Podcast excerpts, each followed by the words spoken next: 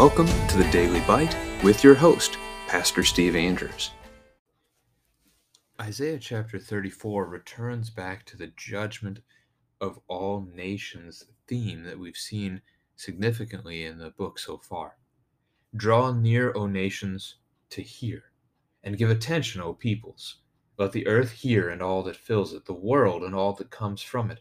For Yahweh is enraged against all the nations and furious against all their host. He has devoted them to destruction, has given them over for slaughter.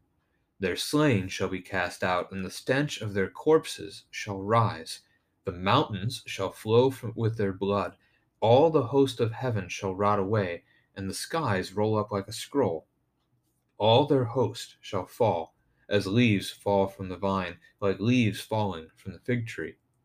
For my sword has drunk its fill in the heavens Behold, it descends for judgment upon Edom, upon the people I have devoted to destruction. Yahweh has a sword. It is sated with blood. It is gorged with fat, with the blood of lambs and goats, with the fat of the kidneys of rams. For Yahweh has a sacrifice in Bozrah, a great slaughter in the land of Edom. Wild oxen shall fall with them, and young steers with the mighty bulls.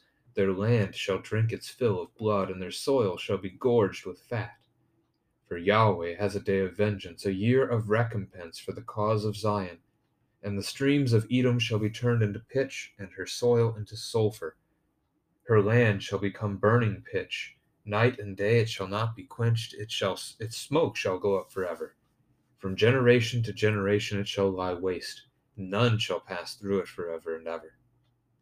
But the hawk and the porcupine shall possess it, the owl and the raven shall dwell in it. He shall stretch the line of confusion over it and the plumb line of emptiness. Its nobles, there is no one there to call it a kingdom, and all its princes shall be nothing. Thorns shall grow over its strongholds, nettles and thistles in its fortresses. It shall be the haunt of jackals and abode for ostriches and wild animals shall meet with hyenas. The wild goat shall cry to his fellow. Indeed, there the night bird settles and finds for herself a resting place. There the owl nests and lays and hatches and gathers her young in her shadow. Indeed, there the hawks are gathered, each one with her mate. Seek and read from the book of Yahweh. Not one of these shall be missing, none shall be without her mate. For the mouth of Yahweh has commanded, and his spirit has gathered them. He has cast the lot for them. his hand has apportioned it out to them with the line. They shall possess it forever. From generation to generation they shall dwell in it. I wish I could tell you that this chapter ended positively. We're going to get to that, but that's not a positive ending. That's really bad. And it starts right from the top. God calls people to hear. And this is almost normally we talk about this as a call to repent, a call to faith. Here, this sounds a little more like it does in Philippians 2 when God mentions, Paul writing, that every knee will bow, every tongue will confess that Jesus is Lord. But at that point, it's too late. Even the devils know that Jesus is Lord, but they don't trust in him. They don't they don't treasure him. They don't seek his care for them. And it sounds like that here. The nations are being called to attention because it's the time for judgment.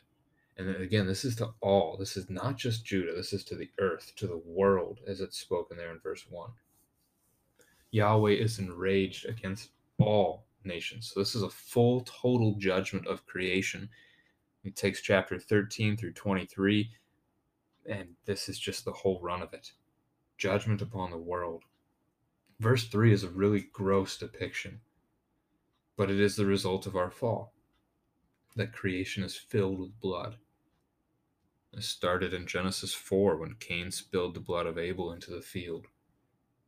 And God heard, even creation cried out to God, witnessed against Cain. Verse 4 Do you take, how do you take the host of heaven? Stars, angels. If you take it as angels, The trouble there would be that all the host of heaven shall rot away. And we don't have that picture of angels. We do know that the angels are divided, that some of them chose to side with the devil. Uh, Revelation mentions one third, whether that's uh, knowing the nature of the book of Revelation, that may not be a, an exact figure, uh, but a metaphor for a smaller portion, that the, the majority of the angels stayed with the Lord. We don't know. But not this this verse says all the host of heaven. So instead of viewing this as angels, then I would look at this as the stars. This is the idea once again of creation, that creation is passing away. The next phrase brings that out as well. The skies roll up like a scroll. Can you imagine if you looked outside right now out your window and you saw the skies roll up like a scroll? If you've never seen a scroll roll up, maybe you could Google it, I guess, and try and picture of a closing scroll. But if you've ever had one of those kids slappy bracelets that when you pull them straight, they get stiff, but if you smack your wrist, they pop and they, they wrap around your wrist. Now picture the sky doing that. Heaven and earth are passing away in the judgment. It's a powerful image. John talks like this in Revelation as well. Now, in, in verse 5, we're reminded of the sword of God that we had back in chapter 27 at the top of that chapter, the, the sword of God that is hard and strong. What was the third one? It was three adjectives that described the sword hard, great, and strong. It is with that hard, great, and strong sword that God was going to punish the Leviathan of the sea. We talked about that then being either the devil or all evil. Probably the devil here is a, is a good one to consider. But now that sword has drunk its fill in creation, not just earth, but in the heavens as well. It has brought about judgment in the heavens, and now that judgment is falling upon the earth.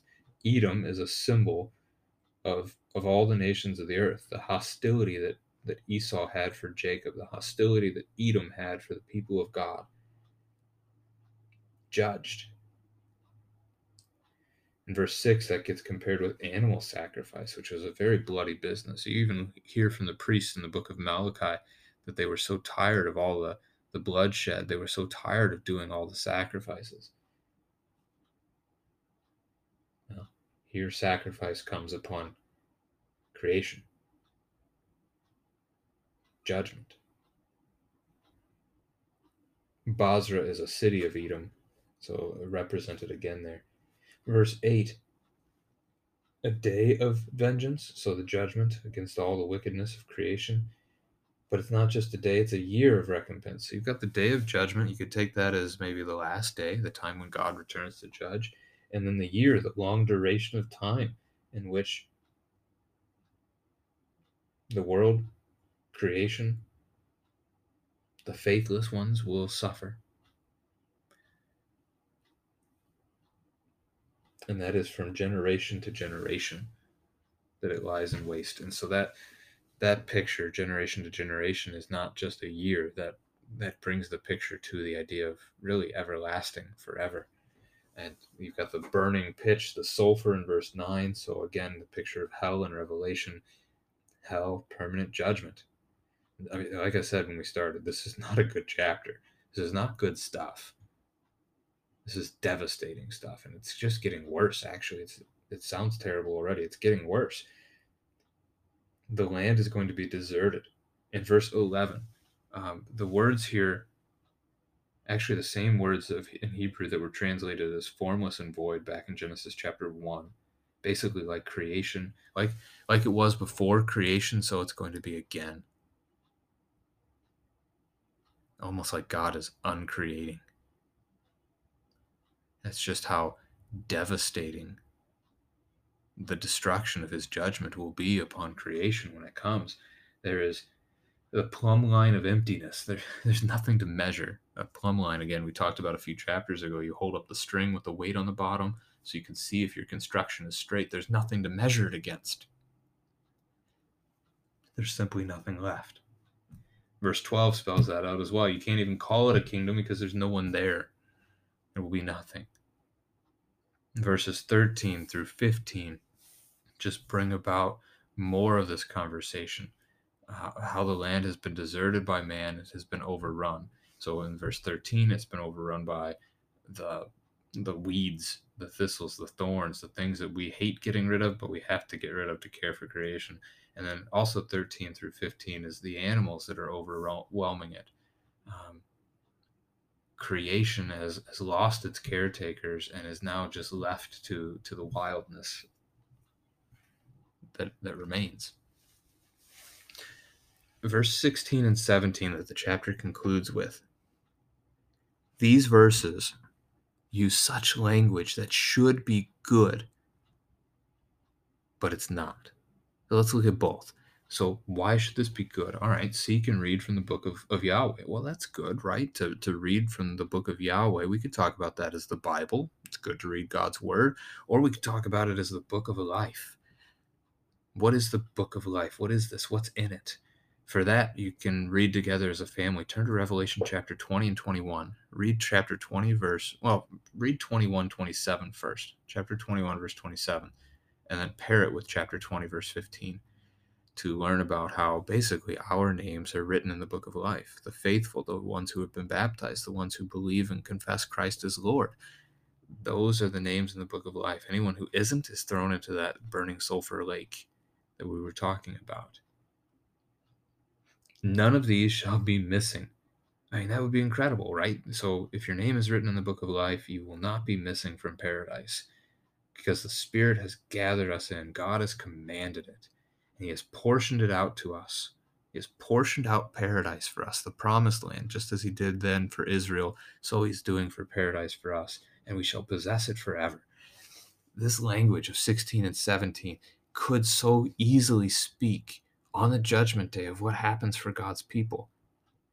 But that isn't the way it's worded. Even though it uses the words, it's it's worded the opposite.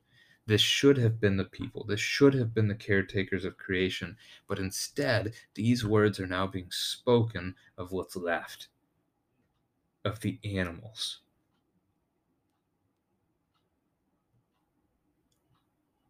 Not one of these shall be missing. The land is going to be filled as it's deserted of people, it's going to be filled with animals. Not one of these shall be missing. None shall be without her mate. They all have their their other, and they're reproducing. They're filling the earth as we were supposed to fill the earth and subdue it.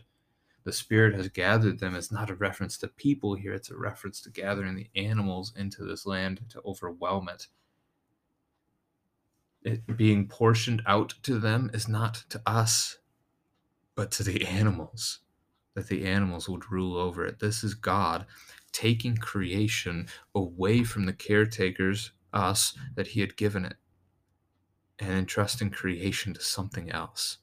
This is not unlike in the New Testament where Jesus is talking and says that basically, if we're not sharing the gospel, God will raise up children for himself, for Abraham, from these rocks.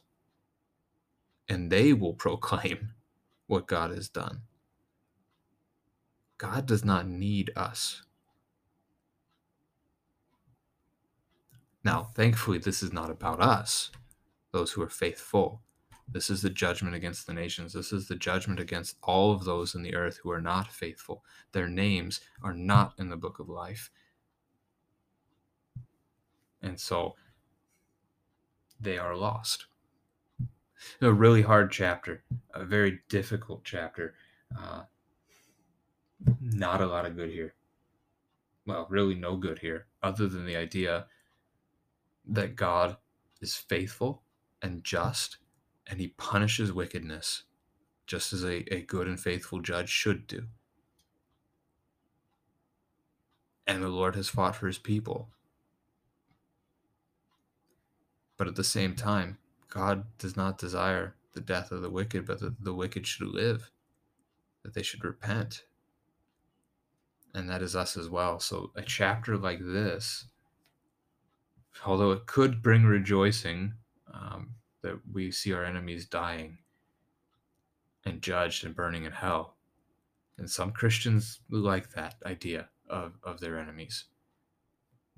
But better would be mourning, as we've seen God mourn over the death of his his people. We've seen that probably three or four times, I think, in this book. I can't remember the exact count. God mourns the loss. Isaiah has mourned the loss. And so we too end up mourning the loss of creation and of our neighbor.